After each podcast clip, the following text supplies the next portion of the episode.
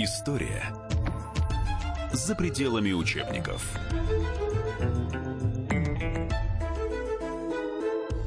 Здравствуйте, это программа «История за пределами учебников». Мы сегодня говорим о событии, которое произошло сто лет назад и которым до сих пор либеральные историки э, тычут в глаза тем, кто с ним не согласен, а именно о начале работы, очень краткой такой работе и прекращении работы учредительного собрания. Событие, которое получило известность скорее под названием «Разгон учредительного собрания». В студии я, ведущий обозреватель Александр Гришин, и сегодняшние наши гости – это историки, советник ректора МПГУ Евгений Спицын и профессор истории Герман Артамонов разгон учредительного собрания. Дескать, вот жизненький такой парламентаризм, который был в России, сплыл из России непонятно куда после того, как пришел начальник караула матрос Железняк, анархист, и сказал,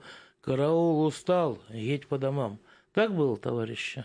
Ну, формально, да, так оно и было. Действительно, Анатолий Железняков, вот э, матрос, анархист, начальник караула Таврического дворца, выполняя поручение, э, кстати, Урицкого, потому что Урицкий был чрезвычайным комиссаром по делам учредительного собрания, он э, подошел, похлопал Виктора Михайловича Чернова, председателя партии эсеров и председателя учредительного собрания, по плечу и сказал, знаете что, ребята, кончайте тут базар, караул устал, давайте расходитесь по домам. А с чего он вообще его так на это понесло-то? Но это потому что... Люди, было... которые были выбраны всей Россией. Дело вот в чем.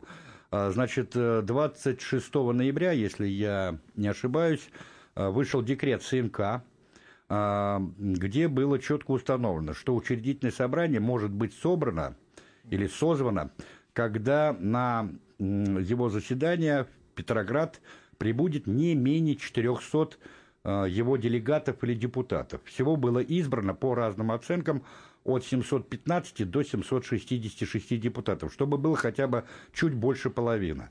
И вот э, в течение конца ноября, декабря э, собирались потихоньку, полегоньку вот эти депутаты, и когда их число составило э, 400 человек, э, было принято решение открыть учредительное собрание. Но в первые часы буквально работы учредительного собрания Яков Михайлович Свердлов, председатель ВЦИК, то есть фактически глава советского государства, он выступил э, с предложением от имени большевиков и левых эсеров, а это была как бы единая фракция, э, значит, э, чтобы учредительное собрание признало, во-первых, советскую власть раз, признало декреты, изданные советской властью два, и приняло декларацию прав трудящегося и эксплуатируемого народа, то есть прообраз будущей Советской Конституции 3.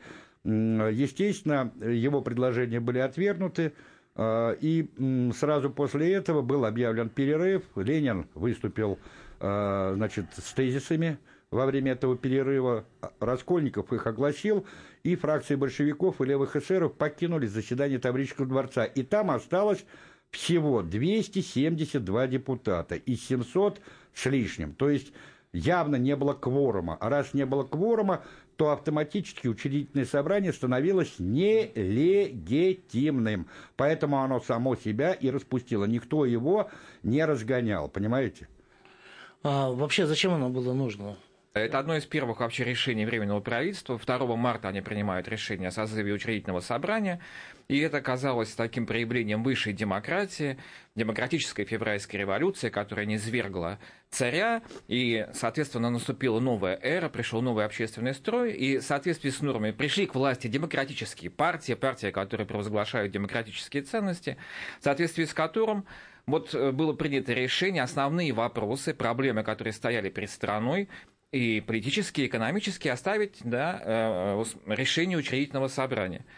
И надо сказать, что вот на момент февраля э, и сама по себе идея учредительного собрания и марта, э, может быть, и имела под собой и все основания, и могла бы быть поддержана реальными субъектами политики, то к сентябрю уже 2017 года, и тем более к октябрю, э, учредительное собрание, сама идея себя исчерпала, потому что основные вопросы, которые перед страной стояли, они уже были решены. Они были решены, э, собственно говоря, партией большевиков в октябре, когда провозгласили декрет о земле и декрет о мире. Вот этими двумя декретами, собственно говоря, те вопросы, на которые, ответы на которые должно было дать учредительное собрание, уже были даны, даны самим ходом ну, вот, исторического развития страны в этот период.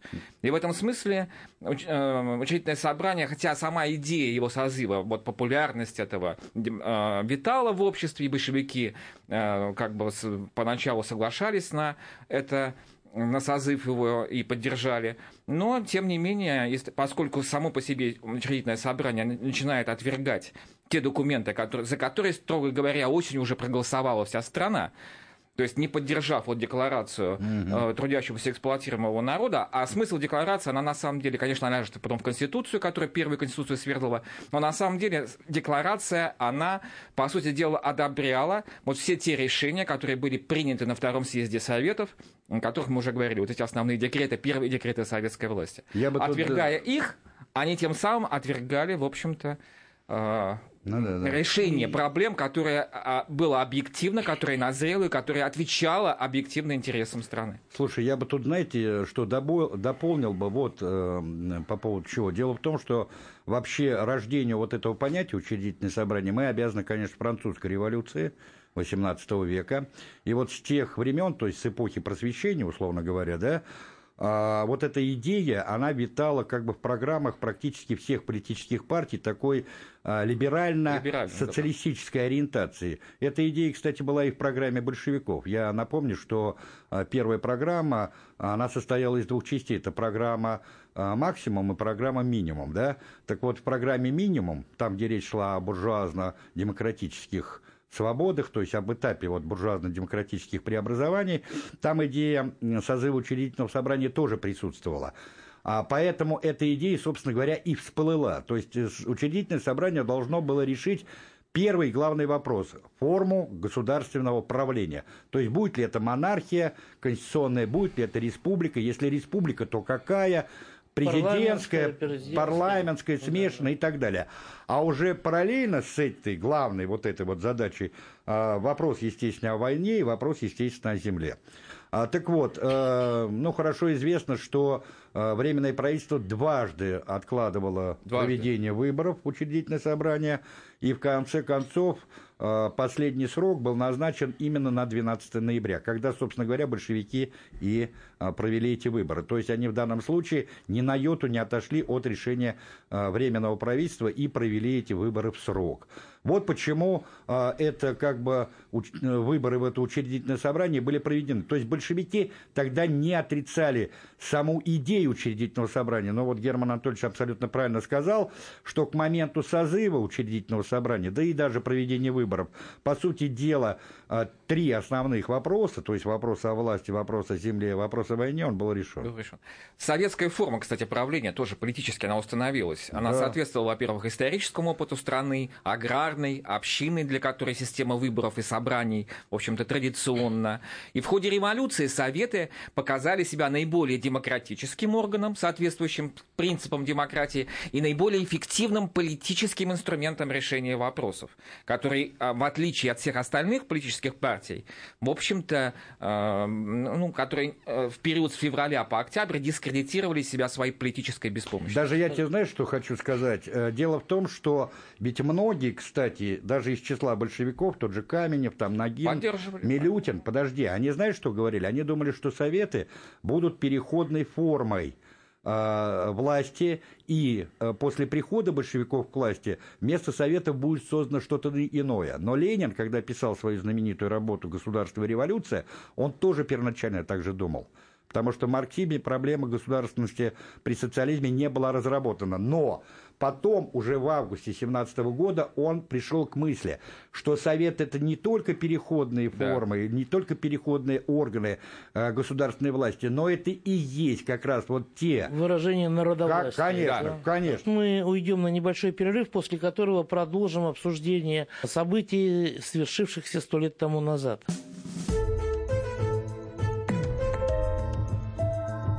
История за пределами учебников. Можно бесконечно смотреть на три вещи. Горящий огонь, бегущую воду и телевизор. А телевидение можно еще и бесконечно слушать в нашем эфире. Потому что ведущие Егор Арефьев и Сергей Ефимов просто огонь. И никакой воды. Только главное, что стоит посмотреть, а чего лучше никогда не видеть. Программу «Глядя в телевизор» слушайте по средам с 8 вечера по московскому времени. История за пределами учебников.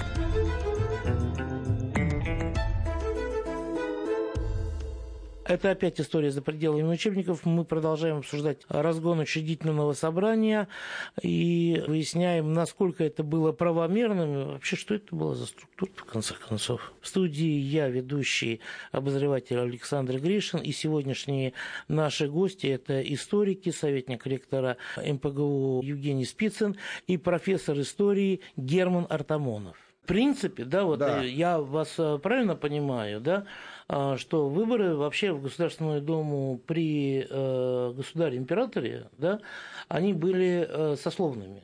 Да, Да? они по куре А вот проходили, конечно. учредительное собрание должно было впервые избираться на основе прямого всеобщего Тайного. избирательного права. Пар- Парламентаризм. Ленин говорил о том, что для нас возврат к парламентаризму, буржу- буржуазному парламентаризму, был бы шагом назад. Поэтому он и ратовал. Почему у нас и государство называлось? Союз Советских Совет, Социалистических да, да, Республик. да, Понятно, да? Вот. э, Что касается советской власти, то выборы в Советы, они тоже э, проходили так же, как и в учредительные собрания, получается, да?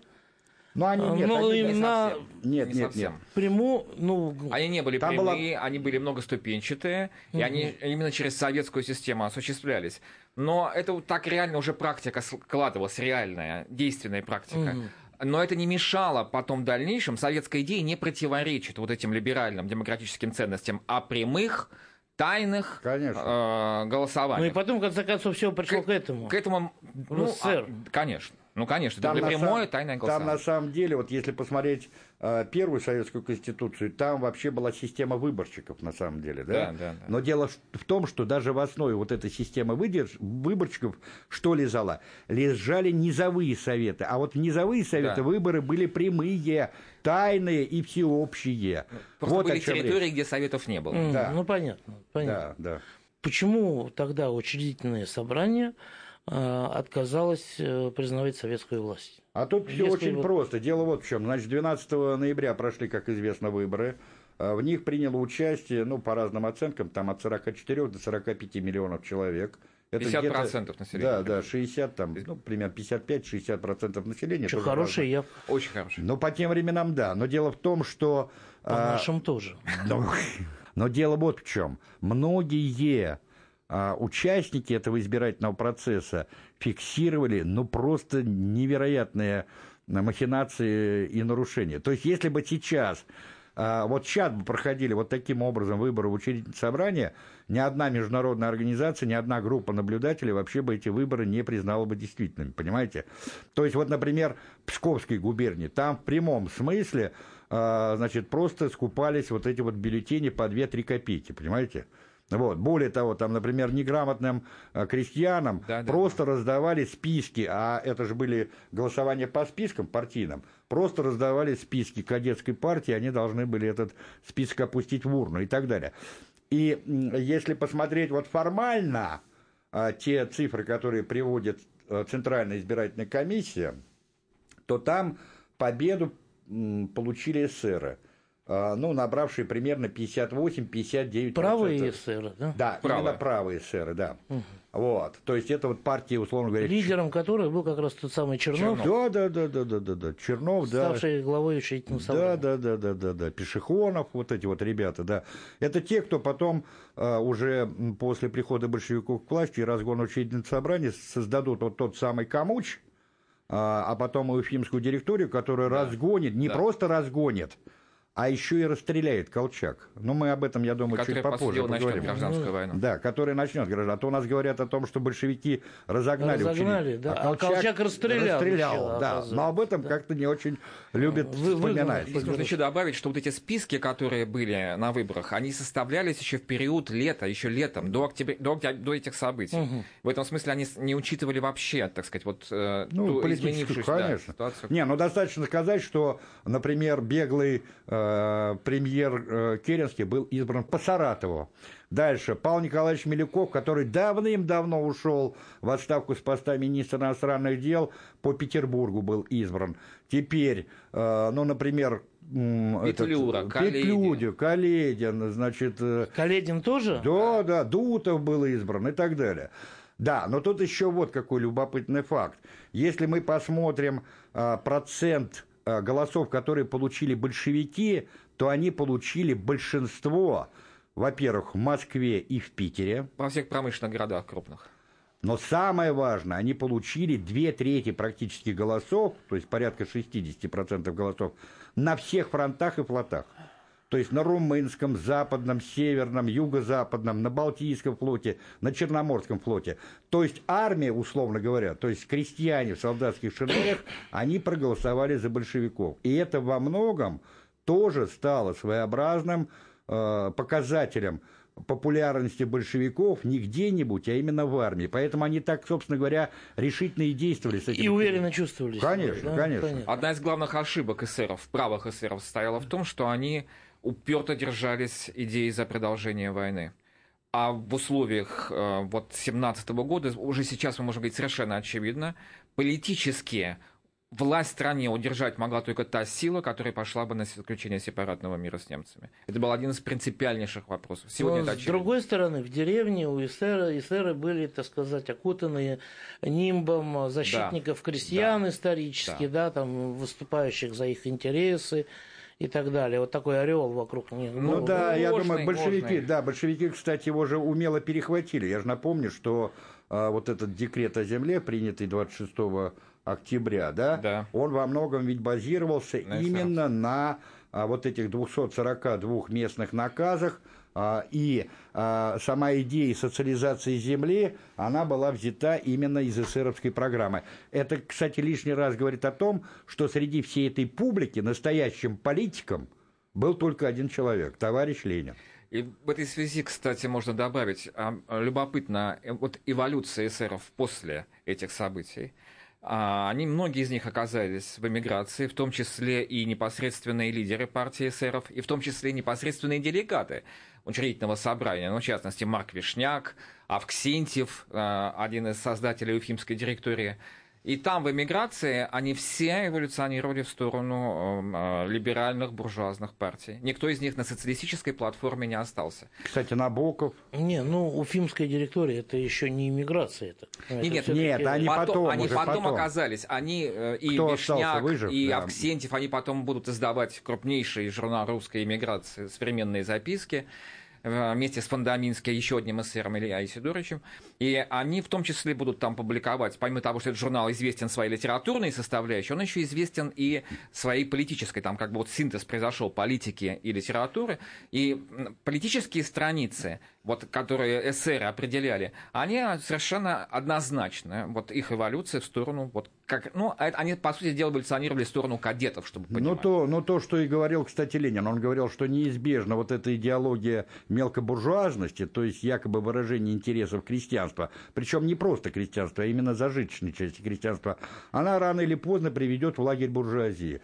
Что, собственно говоря, и, И про- произошло. произошло. Кстати, ты скажи, что этот журнал-то все эти и Фондаминский, и Марк Вишняк, и это ребята были, кстати, членами одной масонской Ну, ложи. да, конечно. но об этом тоже мало кто знает. Но, кстати, этот журнал, насколько я знаю, он фактически является, ну, таким, как бы, становым хребтом всей зарубежной русской Русской мигрантской литературы. То есть там публиковались практически все новинки русской иммигрантской литературы, которые не издавались в Советском Союзе, но которые составили, ну, вот, э, что ли, лицо вот этой вот иммигрантской литературы на протяжении Ну и Серебряный век, отголосок. Да, это и Бунин, да. и Мережковский, и Гиппиус, и Ходосевич, и Георгий Вячеслав Иванов.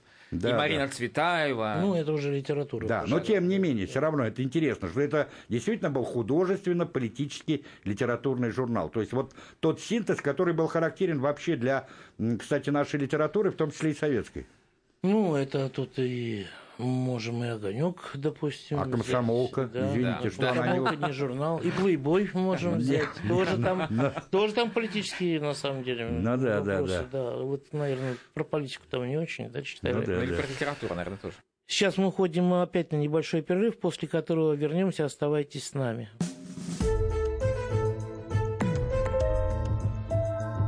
История за пределами учебников.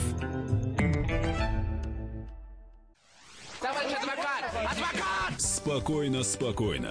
Народного адвоката Леонида Альшанского хватит на всех. Юридические консультации в прямом эфире. Слушайте и звоните по субботам с 16 часов по московскому времени.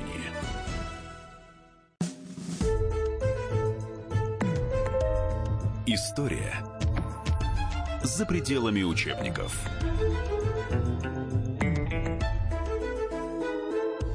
Сегодня вместе с Евгением Спицыным и э, Германом э, Артамоновым мы э, обсуждаем разгон учредительного собрания и судьбу тех людей, которых называли депутатами этой структуры.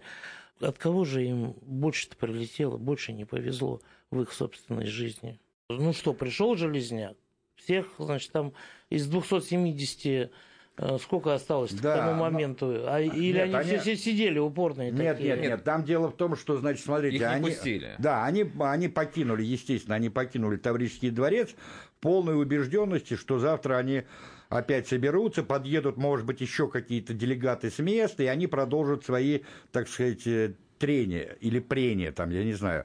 Но а, в а, ночь, а, значит, того же 5 января, в ночь с 5 на 6 выходит, во-первых, декрет СНК о разгоне учредительного собрания. Буквально через пару часов ЦИК, то есть высший орган э, государственной власти, утверждает этот декрет ЦНК, и, э, значит, моряки Балтийского флота и э, латышские стрелки. стрелки берут просто квартал, не просто сам Таврический дворец, а целый квартал под э, охрану. И когда утром э, кадеты, прежде всего, даже не эсеры, но в том числе и эсеры, решили организовать э, значит, демонстрацию в поддержку учредительного собрания, ну, ее, извините, латышские стрелки маненько постреляли. Вот известие ЦИК, официальный орган, значит, съезда Советов, он опубликовал список погибших, там было 50, 50 человек, человек, значит, в том числе Депутаты были? Нет, нет, нет, нет. Там э, был Логвинов, э, один из видных эсеров, потом была Горбаневская. Это внучка э, известного декабриста, тоже видная эсерка. А, значит, в общем-то, для подавляющей массы не то что населения страны, а даже жителей Петрограда, то есть столицы, это вообще ну, событие было мало э, значительное. значительное вообще. Вот представлять дело ну, таким 50 образом. трупов это все-таки. Ну, тогда уже был запущен маховик этой, так сказать, братоубийственной войны, извините, э, уже в феврале-марте 2017 года. И плюс э, надо прекрасно понимать, что были еще до этого и события июля, ну, и события Корниловского мятежа. То есть здесь уже, знаете, как все, это вот как сегодня на Украине, да, уже ни для кого там Э, значит, кровь э, пролитая. Ну да, уже да. Не, не в нове. Война, не революция, да, да, к сожалению. Да, да. Психология масс уже меняется. А и, кстати, да. вот э, по поводу Железняка, он, собственно говоря, это сейчас мы любим представлять, вот как именно разгон его, да, караул устал. А ведь на самом деле нужно понимать, трактовать буквально. Дело в том, что они ведь заседали э, более суток. И да. вообще они разошлись под утро, где-то около пяти часов утра. И Железняк уже, так сказать, он не сколько выполнял директиву большевиков, сколько говорил вещи своими именами. Ребят, пора расходиться. Просто этим воспользуясь, он их закрыл, действительно, Таврический дворец, не, не разгоняя их. Они были полной уверенности, что они вернутся. Да. А вот дальше уже началось, так сказать, вот исполнение решения соответствующее Э, ЦК партии большевиков, и они, Ну, это да, совершенно... в чистом виде была говорильня. То есть она ни о чем была. Ведь на самом деле, вы поймите, значит, э, даже если бы они приняли какое-то решение и проголосовали за это решение, за любое решение, оно не имело бы абсолютно никакой, Никакой легити- силы. Абсолютно, потому что, потому что, я еще раз напоминаю, А у Германа, по-моему, другое Не, не, мнение. они, принимают, они принимают три решения, но из них два это, подтвер... это задним Ну да, числом это закон, подтверждают то, декрет что мире, принял да. Ленин на Втором Да, съезде да, Советов. да. Декрет о земле И земле, и и декрет мире. э, О мире, да. о мире. То Но- есть, а вот третье, да, А вот э, третье было декрет политическое о, решение о том, что они э, провозгласили Республика республику. трудящихся. да, А, и- нет, они провозгласили просто федеративную республику, но, э, но республика уже была провозглашена, и до этого большевиками. Да даже не большевиками, до этого, извините, 1 сентября... Временный а, правительство. И временно. Керенский, Да, ну да, да, да, да, да. То есть, строго говоря, ни одного решения не приняли э, нового, принципиального, которого от них ждали. Да они не могли его принять, они уже, подчеркиваю, были приняты до них. И еще одно, одно маленькое замечание. Когда э, понятно, что учредительное собрание за последние годы вот уже представлено в российской публицистике как вот такой акт, э, говорящий о вот беззаконии большевиков. Тут даже, я не знаю, несколько депутатов Государственной Думы подавали запросы прокуратуру проверить легитимность закона. По себе не очень, на мой взгляд, реально в годы революций, да, но странно променять на законность. Но вопрос в другом. Я хотел бы обратить внимание, что да, большевики не, не, не получили абсолютного большинства, хотя Евгений Юрьевич совершенно справедливо В отметил. учредительном собрании, Да, в учредительное да. собрание. Они получили большинство в крупнейших промышленных городах, где, собственно говоря, грамотное, осознанное население голосовало, в армии. И в целом, если суммировать процент партий, которые были э, избраны туда, то 70, свыше 70% это партии социалистической ориентации. То есть в любом случае свыше 70% стра- населения страны проголосовало за социализм на выборах в учредительное собрание. Это нужно иметь в виду. Ну, а наиболее последовательными социалистами в этот период, безусловно, были большевики. Естественно. Которые Абсолютно. просто так, оба, и, не таких последовательных социалистов выбросили из двери. Ну, они во многом сами виноваты. Ведь Ленин э, правильно сказал, он ведь предлагал им коалицию. конечно. Он предлагал им, и они дважды отказывались. Единственный, кто пошел на коалицию с большевиками, Левые эсеры. левые эсеры. Но левые эсеры потом сами расписались э, в невозможности работать с большевиками, потому что они почему-то были заражены идеей революционной пролетарской войны с германским империализмом, понимаете? Поэтому отсюда и вот это Да. знаменитое убийство Мирбаха, и вот этот левоэсеровский мятеж и так далее, и так далее. Я еще ведь хочу э, подчеркнуть, э, особенно э, сейчас у нас сознательно эту тему замыливают или искажают, что в октябре 17 года к власти пришли не большевики. В октябре 17 года к власти пришли советы. Вот эта проблема двоевластия, о которой Ленин еще говорил в, в апреле 1917 года в своей знаменитой статье от двоевластия, она была, наконец, решена. Вот этот вопрос о том, кто же все-таки будет обладать всей полнотой государственной власти. Временное правительство буржуазное, либо советы. Вот советы и провозгласили, что они берут целиком и полностью власть в свои руки.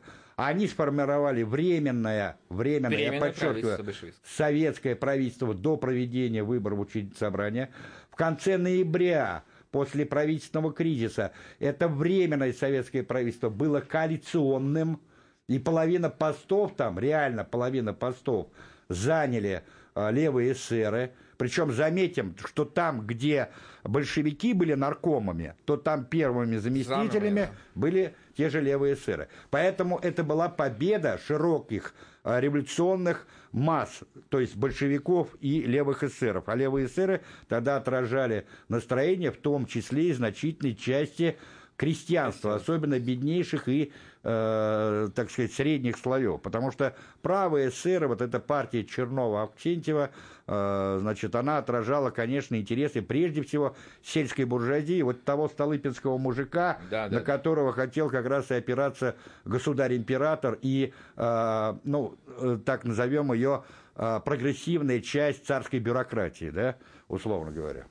То есть можно так резюмировать, что взяв или отдав советам власть большевики, тем не менее допустили э, создание учредительного собрания, но только после того, как оно отказалось сотрудничать с фактически действующей властью. да. произошел вот этот вот разговор. Да.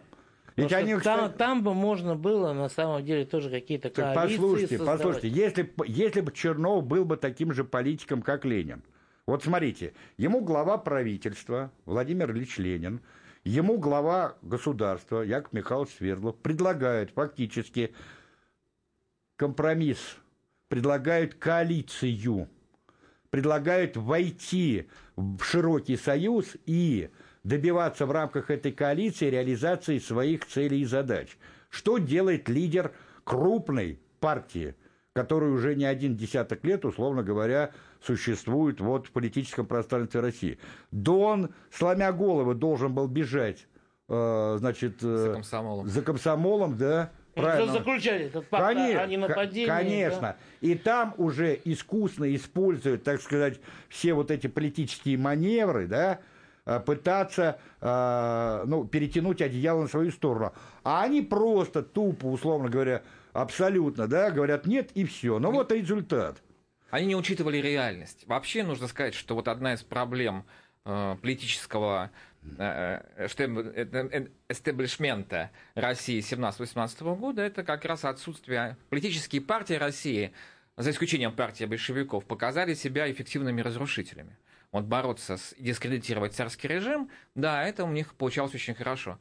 Но после февраля нужно было строить. Вот не откладывать до учредительного собрания, а нужно было решать. Проблемы не ждут. Люди гибнут на фронте каждый день. Люди, кстати, гибнут и от внутренней анархии. И, кстати, вот статистика, если мы посчитаем, сколько погибло в годы гражданской войны, то самый большой процент мы получим не на линии фронта. Да. Это мирное население, погибшее от анархии. То есть страна ждет решения вопросов, проблем. Они могут кричать, что это глупость или измена, обвиняя Николая II. Но когда сами пришли во власть, вот все, что они делают в период февраля по сентябрь, вот этот вопрос к ним применим. Это что, глупость да. или измена? Все, что они сделают, это абсолютно бездарно и не соответствует ни интересам ни подавляющего большинства страны.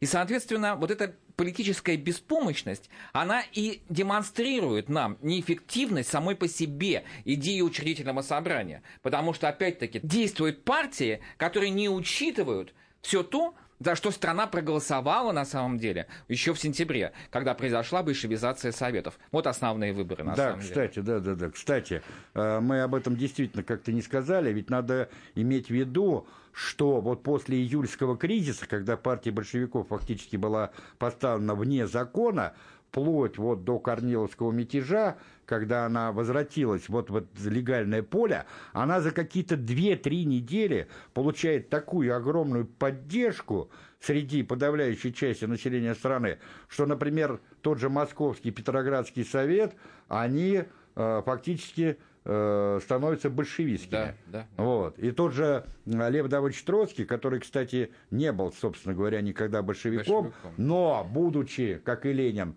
э, политиком. Да, да. С большой буквы. Безусловно. Он-то пошел на союз с Лениным. Понимаете? Вот если бы Чернов пошел бы на такой же союз с Лениным, а я напомню, что Лев Давыдович Троцкий был меньшевиком. Он всю жизнь был меньшевиком. Сейчас мы уходим опять на небольшой перерыв, после которого вернемся. Оставайтесь с нами.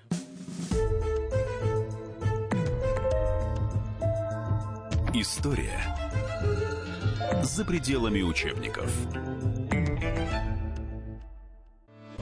Главное аналитическое шоу страны. Михаил Зинович Юрьев, Михаил Владимирович Леонтьев. И в команде Анатолия Кузичева замена. Вместо Анатолия играет Илья Савельев. Но все остальное будет прежним. Это главтема. Они знают, как надо. Мы несем свою миссию выработать и донести до народа и руководства мысль о том, как должно быть. Программа «Главтема» на радио «Комсомольская правда». Слушайте в прямом эфире каждый четверг с 20.00 по московскому времени.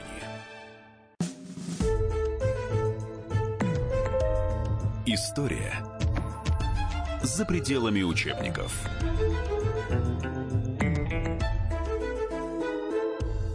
Это опять история за пределами учебников. Мы продолжаем обсуждать разгон учредительного собрания и выясняем, насколько это было правомерным и вообще, что это было за структура, в конце концов. В студии я, ведущий обозреватель Александр Гришин, и сегодняшние наши гости – это историки, советник ректора МПГУ Евгений Спицын и профессор истории Герман Артамонов. Кстати, вспоминайте, после подавления Корниловского мятежа Ленин пишет знаменитую статью о компромиссах, это начало сентября, и он там предлагает эсерам и меньшевикам следующее.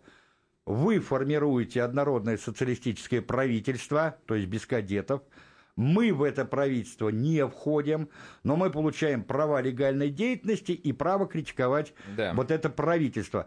Пошли эсеры и меньшевики на это? Не пошли, а у них были все значит, условия создать еще в сентябре вот это однородное социалистическое правительство, и тогда бы наши сегодняшние либералы, типа академика Пивоварова, не посыпали бы себе голову пеплом и не кричали о, э, значит, тысячелетнем э, преступлении большевиков, которые разогнали учредительное Кстати, в этой связи о меньшевиках хорошо бы поставить финальную точку. На выборах в учредительное собрание это был просто катастрофический провал.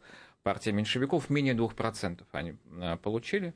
Напомню, что при этом э, они, но политическую власть они получили с февраля, потому что через Советы, Советы вообще Петроградский совет самый главный, конечно, находился в руках меньшевиков. И это была оценка их деятельности, деятельности да. за этот период. Mm. Вернее, их бездеятельности. Ну, да, точно. да. Ну, а никого из э, членов учительного собрания большевики не посадили, не расстреляли, Нет. да? Что, и, что они дальше-то делали? Вот все эти. А ничего. Дело в том, что дело в том, что Брестский мир и гражданская война. Да, да. Дело в том, что вот возникает в 18 году уже после вот этих событий знаменитый вот этот комитет учредительного собрания э, в Самаре он, по-моему, да, формируется. Потом по разным обстоятельствам он перебирается там в разные другие города, в том числе в Омск ну, э, там, э, значит, э, в Уфе, но неважно, я, мы сейчас как бы уходим вот от этих частностей. В результате осенью 1918 года вот этот комитет, или комуч, или комитет членов учредительного собрания, он просто-напросто был разогнан, и его правительство было заменено... Они были на территории Э, которые, они которые были, контролировали белые. Правильно? Они были на территории, которые контролировали э, части чехословацкого военного корпуса, который как раз и, по сути дела, развязал вот эту фронтальную гражданскую войну. Я подчеркиваю здесь слово фронтальную. То есть, э, когда гражданская война э, и вот это противостояние, вооруженное противостояние между красными и белыми стало уже таким совершенно очевидным фактом. Вот на а, огромной территории страны от Пензы до Владивостока, которая контролировалась э, уже, э, ну, условно говоря, противниками, так скажем, противниками большевиков, а, вот туда перебралась основная часть членов э, учредительного собрания, они создали вот эту структуру, правительство, значит, оно просто в результате... А белые с ними считались, нет? А они и были составной частью этих белых. Дело в том, а. что... А, да, потому что э, первоначально именно Камуч, потом Уфимская директория, они составляли э, ну, один из центров белого движения наряду с э, тем же белым движением на Дону. Я имею в виду вот эту троицу, там, э, Каледин, Корнилов и Алексеев. Но дело в том, что э, беспомощность вот этого Камуча, она стала совершенно очевидна прежде всего главным спонсором белого движения англичанам, французам, американцам. Поэтому они приводят к власти адмирала Колчака. Он же был министром, кстати, правительства вот этой уфимской директории.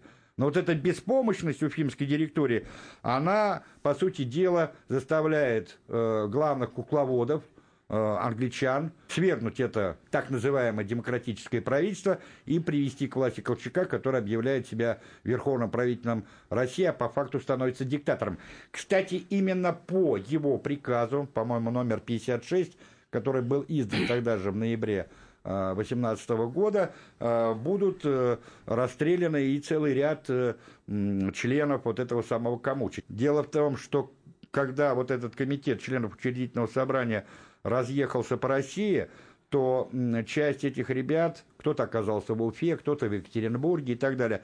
Вот э, те, кто оказался в Екатеринбурге, они были по вот этому колчаковскому э, приказу, э, ну, мягко так скажем, арестованы, вот, измордованы, а потом просто убиты. Историки дают разные цифры, но это речь идет где-то о 35-44 человек, то есть членов учредительного собрания. Большевики... Депутатов, депутатов, депутатов учредительного собрания. От 35 до 50 депутатов ну, учредительного да, собрания да. расстрелял Колчак. Колчак да, офи... белые, колчаковские белые. офицеры, да. да. По его приказу. Да, по его приказу. А чего у нас тогда, господа историки, об этом молчат? Нет, историки-то об этом как раз Нет, говорят. либеральные историки, а, которые ну, выступают везде ну, в СМИ, там, которые клеймят зверство большевиков. Ну, как? Ну, а как? ну а как им об этом рассказывать? Это политика. Это политика. История как орудие Значит, политики. Адмирал Колчак приказал расстрелять от 35 до 50 членов парламента, который был, собственно говоря, э, его же собственным правительством, которое он признавал, да, в которое он входил тоже. Ну да, вот да, так да, получается. да. Это, грубо Де... говоря, товарищ Наполеон. Ну да, дело в том, что, послушайте, дело в том, что, значит, часть правительства вот этого бывшего Камуча, оно осело в Уфе, создав вот эту уфимскую директорию. А членом этой уфимской директории, кстати, был и сам Колчак.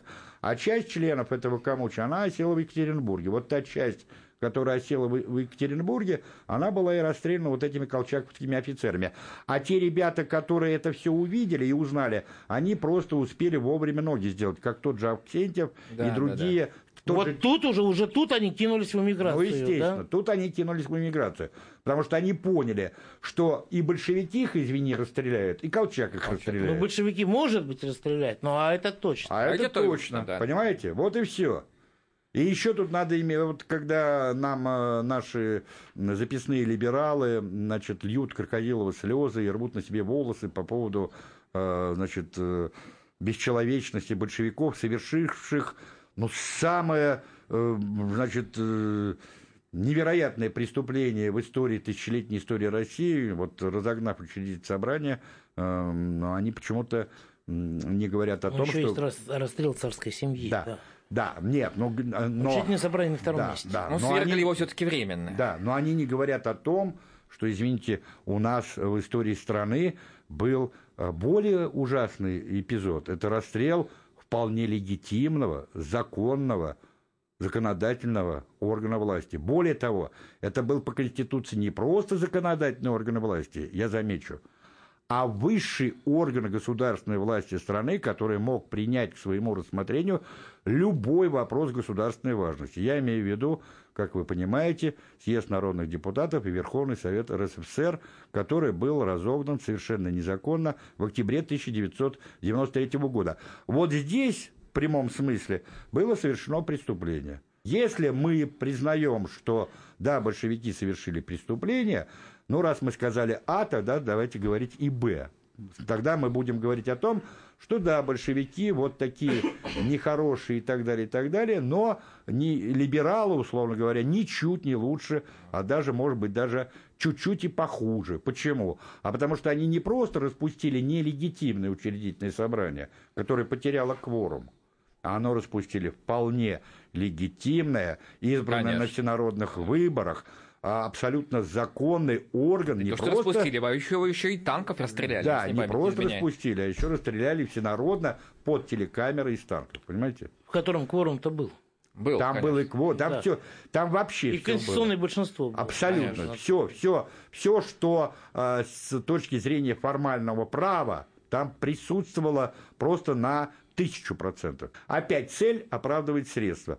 Вот. вот я, кстати, почему мы вот с Германом Анатольевичем и другими историками всегда говорим о том, что мы не правые, не левые.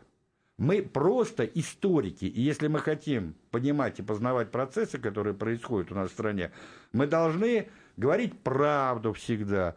И только на базе и на основании вот, э, достоверных источников, фактов уже строить концепции, делать выводы, а не так. Мне вот этот факт понравился, он... Я его возьму. Я да. его, да, возьму на вооружение. Более того, я буду везде им размахивать, как э, победным знаменем. А вот этот факт мне не нравится. Он, он рушит всю мою конструкцию. Я о нем вообще не буду упоминать, либо э, из, извращу его. Вот что у нас, к сожалению, сейчас происходит. Понятно, спасибо. А, это была история за пределами учебников. В студии был Александр Гришин. Сегодня нашими гостями были известные историки Герман Артамонов, профессор, и Евгений Спицын. А, не профессор. Ну, как скажете, просто не хотите, Евгений Юрьевич, быть профессором, судя по всему. Вам хватает статуса советника. Народного а, Ректора, да, и народного историка, да. До свидания на этом. До свидания.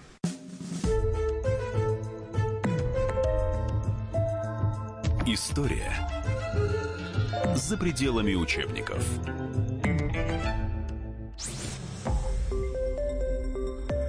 Радио «Комсомольская правда». Более сотни городов вещания и многомиллионная аудитория. Барнаул 106 и 8 FM. Эм. Вологда 99 и 2 FM. Эм. Иркутск 91 и 5 FM. Эм. Москва 97 и 2 FM. Слушаем всей страной.